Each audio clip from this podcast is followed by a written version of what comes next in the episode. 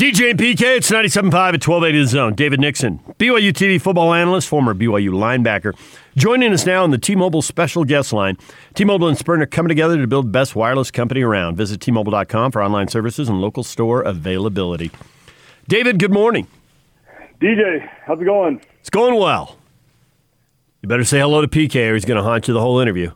Well, here's the thing. But with PK, I never know if he's on or not. He's always doing remote stuff from his houses. He's out golfing. I, I never know if he's co-hosting or if he's just taking another day off.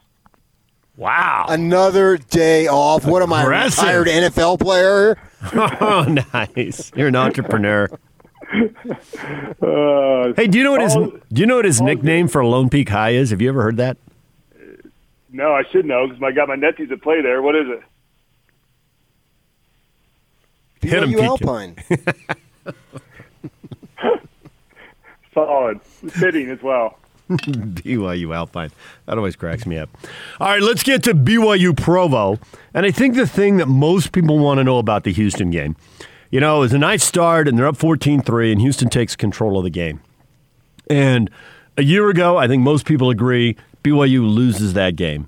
Do they turn that around because they have more talent? Do they turn that around because they have more experience? They've been in that situation. Are they turning that around because they're better coached or because there's more trust between the coaches and the players and they can all pull together, you know, when the game's hanging in the balance? Or does it really go to some some basic flaws with Houston and it was a good matchup for BYU and they just they cashed in on those and in another situation against another team they wouldn't have gotten it done. How many of those things are true? Which are most important? Why did that game turn around? Because that was weird to give up a 23 unanswered points and then score 29 unanswered points.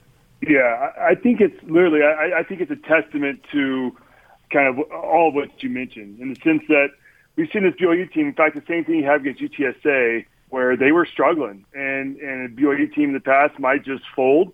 Uh, but this team, with the veteran leadership that they have, uh, and I think what they understand with what they have on the line, I think these guys rallied around each other at halftime, uh, and they're specifically in the fourth quarter, and just said enough is enough. Um, but I really have to give credit. I mean, I think Kalani and his staff have taken a lot of heat over the years. Uh, you know, specifically with the we've talked about the bad losses they've had uh, the last two or three years. I think they deserve a lot of credit in this game, uh, particularly on the defense side of the ball. And it's been well noted now, but BYU switched to man defense, uh, man-to-man defense there in the second half. It completely shut down uh, the Houston offense. I mean, you've seen the stat: five drives. Their last five drives that Houston had, they produced eight total yards. I mean, it's just incredible. It's incredible what BYU is able to do. Um, and a lot of it was due to, to man-to-man defense. I went back and watched the whole second half in particular, the whole the whole game defensively. Uh, but I, paid close attention to that second half, and they went man-to-man on the outside. You saw Chris Wilcox um, defeating their best receiver, Stevenson. But then what happened is they kept the linebackers that combo the running backs, so they kept them inside the box, which is what was hurting BYU in the first half. The linebackers were having to walk outside the box uh, to be able to get to their zone drops, and doing so, Houston was able to gash them with the run. So uh, the, the adjustment second half was go man to man, bring the backers inside the box, go to a four man front. So they took out Max Tooley, who was kind of that fourth uh, defensive end, you know, the defensive end, that fourth down lineman, and substitute him with Alden Tofa, who's a true defensive end, and that made a huge difference as well. So, gotta give credit to the coaches. I know this is something that uh, a lot of BYU fans give them flack for, is they struggle to make adjustments during the game. Uh, and it was nice to see and very refreshing to see him go out there and make that big time adjustment to switch to man. Uh, and you saw Kalani mention the post game. He goes, "Listen, a lot of people around here say that BYU can't run man to man." He's like, "Well, we proved that wrong tonight." You could tell there's a little bit of a chip on his shoulder uh, that they uh, that he was he with him making that comment. Uh, but it worked, and to his credit, it worked. And here's the thing: going forward for this BYU defense, in particular, if you're an opposing offensive coordinator, good luck, right? I mean, now now you got to face BYU's zone defense that we know is produce, produce results, the whole drop eight, but also they've shown on film they can they can uh, roll out a man-to-man defense and be effective at, at that as well. So uh, credit to the coaches, credit to the players for for sticking with it because obviously on the road uh, against a tough Houston team, it's it's easy to get down and just kind of mail, mail it in and pack it in and call it good. But the team bounced back, like you said, uh, you know, 29 unanswered points. I don't care who you're playing against. That's pretty impressive to rally off that many that many points in a row. What does a healthy Chris Wilcox mean for this defense? Man, it's huge. Uh, watching him, I mean, I think that's one of the main reasons that he, uh, you know, they were able to go man to man. There's a guy who's a veteran guy who sat out last year because of injury, um, was there with the team, you know, eh, trying to provide that leadership while during his injury, but also watching film. Uh, and this is a guy who's long. I mean, he's he's six two, six three, but very long, uh, and and it's tough. I mean, if you're a receiver, you're under six three, good luck. And you saw the way that he he he positioned positioned his body there on the sideline and drew that offensive pass interference. Uh, the very next play they went out of again, uh, and and he came up with a big PBU. So uh, it's huge, and I think once again coming into the season, we knew that with BYU, right? I mean, Chris Wilcox was still nursing his injury, but you had Chris Wilcox at corner, you had Troy Warner, a senior at safety, you had Zayne Anderson, a senior at safety, uh, and then of course you've heard about all these young kids coming through, including now Micah Harper, the freshman that unfortunately got thrown out because of uh, targeting, which I think is uh, bogus call. But uh, you know, he's he's all of a sudden risen up in the last few weeks and played tremendously on the outside of the corner and very physical. So that secondary, that's something that BYU typically we can't say, right? Uh, usually our, our, we don't have the best secondary, and they're, they're not known to be one of the stronger units on the team. But that's how it is this year with that senior leadership, and you've got bona fide athletes back there. So more surprised by young guys stepping up there, or more surprised by young guys stepping up at tight end?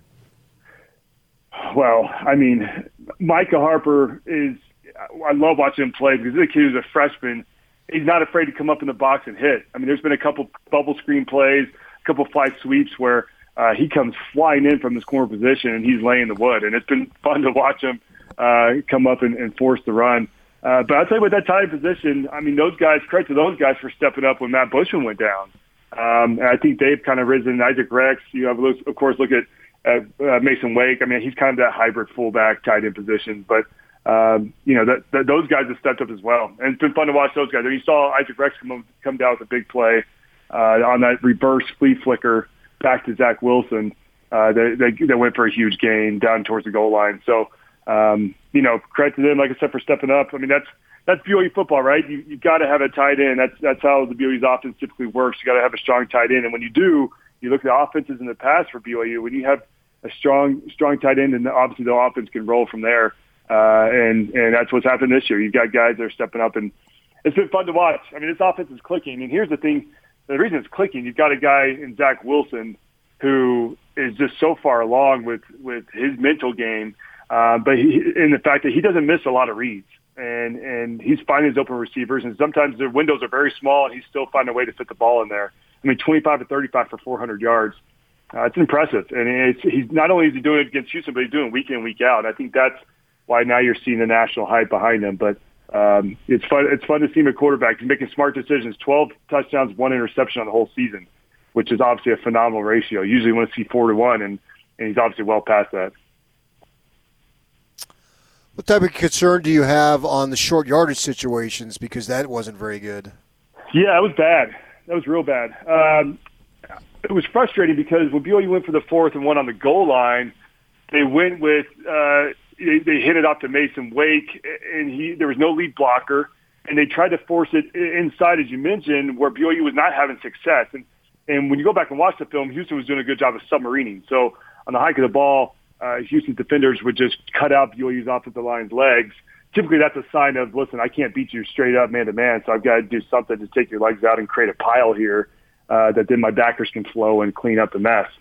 Uh, and so I, I don't know why BYU tried to continue to stick with that inside run, especially because earlier in the game, Lopini Katoa scored on a touchdown, which is outside stretch play. And so uh, I don't know why they, they felt like they need to go back to the well on that inside play, inside zone, and uh, inside lead. But I would have, if, if you go with that play, just just give it to Allgeier, who's a, obviously a strong back, and lead Mason Wake up and get that extra blocker. But don't give it to him, try to catch him off guard. So uh, you know, later in the game, they went to the outside screen screen game to Dax Milne, where we've seen where they motion him in, uh, and then it's just easy, you know, the under center, it off to the side, and he transitions in for a touchdown. They block it up well. So uh, they started to attack the edges later in the game, but on that on that one uh, series, when they kept going back to that inside run and just didn't work, it, was baffling that that was their play call on fourth down. So listen, players, there's a lot of things they get to learn. Uh, you know, watching film, and I think coaches do the same thing. I think they'll go back and say, listen, that against Houston in particular, it didn't work, and so obviously, if it's not working against somebody else in the future, we got to we got to abort and uh, go another direction. Our defense is going to sell out to stop Dax Milne now, 184 yards. That's just a huge number. I mean, that's the crazy thing about this offense, right? I mean, for the first few weeks, it was Gunnar Romney. We got to sell out to stop stop Gunnar Romney, and then of course Gunnar goes down with a with a hamstring. Uh, I think he's going to be okay. Was what we're hearing, but uh, I think it was more of a tweak than a pull. But uh, you know, you, you got him, and then all of a sudden Dax Milne steps up and goes off uh, for 180 plus yards, and so uh, you know, I, I think with this offense and with Zach in particular, the way he's distributing the ball, uh, it's tough to go, you know, focus in on one guy. I mean, I think in this game he had eight different receivers uh, that he that he's able to get the ball to, uh, and so this goes to show you that okay, you want to double team Dax on the outside, great. Then I'll find Wake or I'll find Rex, um, or I'll find Neil Pau'u or whoever else is left, right? And I think that was the thing. Uh, in, in credit to Zach is is Houston dared BYU to, to throw the ball, and they they at certain times they lined up eight, nine, ten guys in the box. Uh, and going back to your question earlier, um, PK, they that's what they did on the short yard situation. They had literally ten guys in the box, which is insane. And of course, BYU had was in 13 personnel, and they had it in there packed in tight, but uh, still crazy. That's they're they're you know trying to dare you to throw the ball. And so now you fast forward to the game, and Dax would have one on one on the outside repeatedly, and and Zach made him pay. And that's what you do. I mean, you watch Dak, you, you watch Dax Milne's release and his route running. Uh, it's pretty spectacular, and, and the way that he's able to stack the DB. So he he beats him on his release, but then he stacks him. So the DB's now on his com- completely on his back. He's not on his hip, but he's on his back, uh, which allows Dax to really control it. He can slow down and create some separation for the ball, which is what happened on a third and fifteen. Um, and so he's just a savvy route runner, and uh, you know, and, and once again, Zach realizing he's got one on one on the outside. He has some confidence in Dax. They've got that relationship as we know.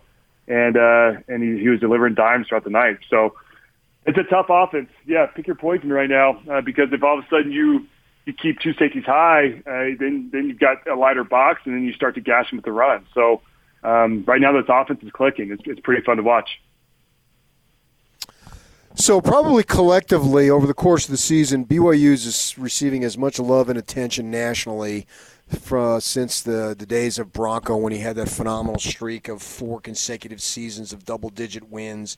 And we're discussing scheduling. You know, should they go easy or easier anyway. But what does that do for recruiting? Because kids want to play big name games, big name opponents, and all that stuff.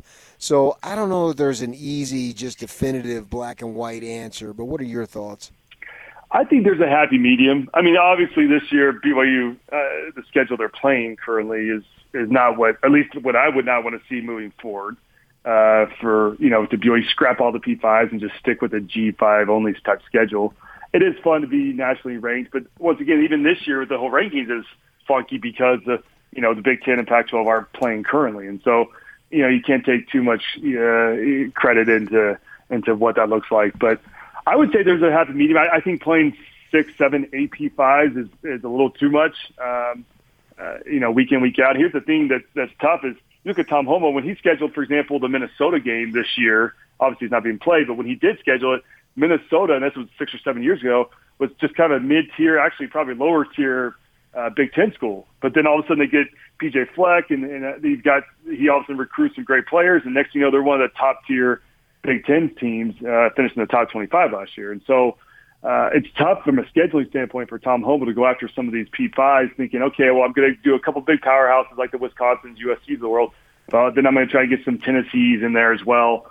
It's tough because any given year, those teams, the, the teams that were bad, can all of a sudden become some of the best teams. And next, you know, you've you've made your schedule that much tougher. So, I would ideally like to see probably three or four, and, and obviously try to space them out, which I know is difficult given the fact that you know those guys are going on to have their own conference schedules. But I'd say three or four, and then you then you get to Boise State and maybe get a couple Cincinnati's, and then you kind of finish it up with some more cupcakes. I mean, I think a well balanced uh, schedule is it because if you abort the whole, if, you know, if, you discard the whole P5 schedule, then like you said, uh, you know, the, the kids aren't going to want to come because it's tough to recruit with that.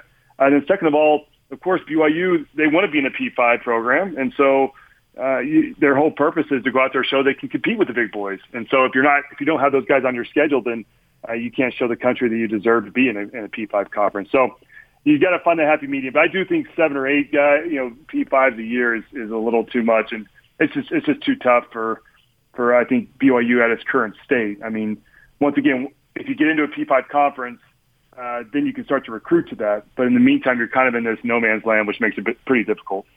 What's your sense of BYU fans? Would they show up for the lighter schedule? I mean, this year attendance doesn't really matter. It's limited or there's none at all, and we all understand this is different.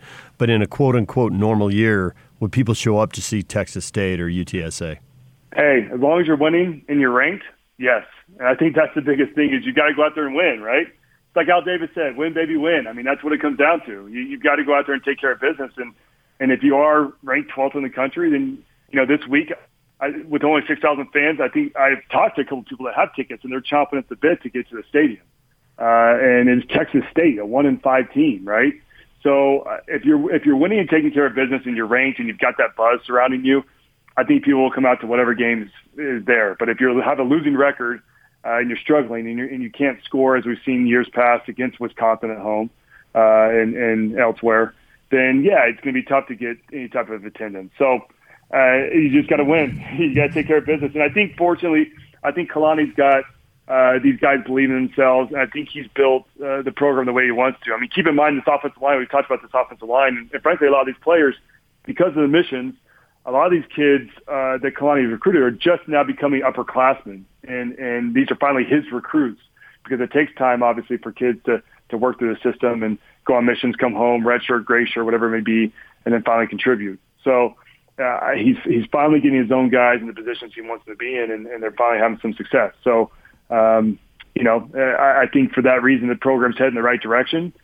You know, it'll be interesting to see what happens with Zach if he leaves after this year. I think Jacob Conover, uh, we, I saw seen him out there in pregame uh, warming up. He's got a nice cannon. Uh, he looks good. So I think he's kind of the heir to the throne. Uh, Baylor Romney will probably have something to say about that if Zach does leave, but um, I think I think they're in, a, in the right spot and in the right in a good position. I, moving forward, I think they've got some good talent, and um, they're now starting to. We talked about this a few weeks ago, right? You've got a lot of you had a lot of freshmen on this squad this year, or excuse me, a lot of junior seniors that started as freshmen, and and, now they've worked their way through, and there were some growing pains with them as younger kids. But now you've got the program where you've got these freshmen, sophomores that are getting some playing time and garbage time, and they're learning. And now when they become upperclassmen they'll be ready to come in and jump right in and not have to go through those same growing pains. So I think the program's heading in the right direction in that sense. Well, David, we appreciate a few minutes. Thanks for joining us, and we will talk to you again next week. I like it. Sounds good. Take guys.